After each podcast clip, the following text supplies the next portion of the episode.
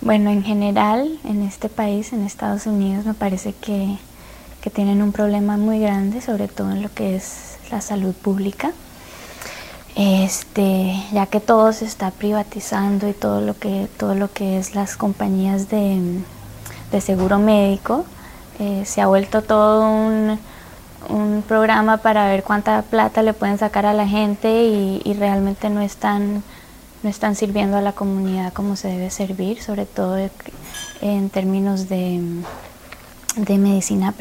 de prevención. Es algo que, que, no existe en la filosofía de medicina en este país.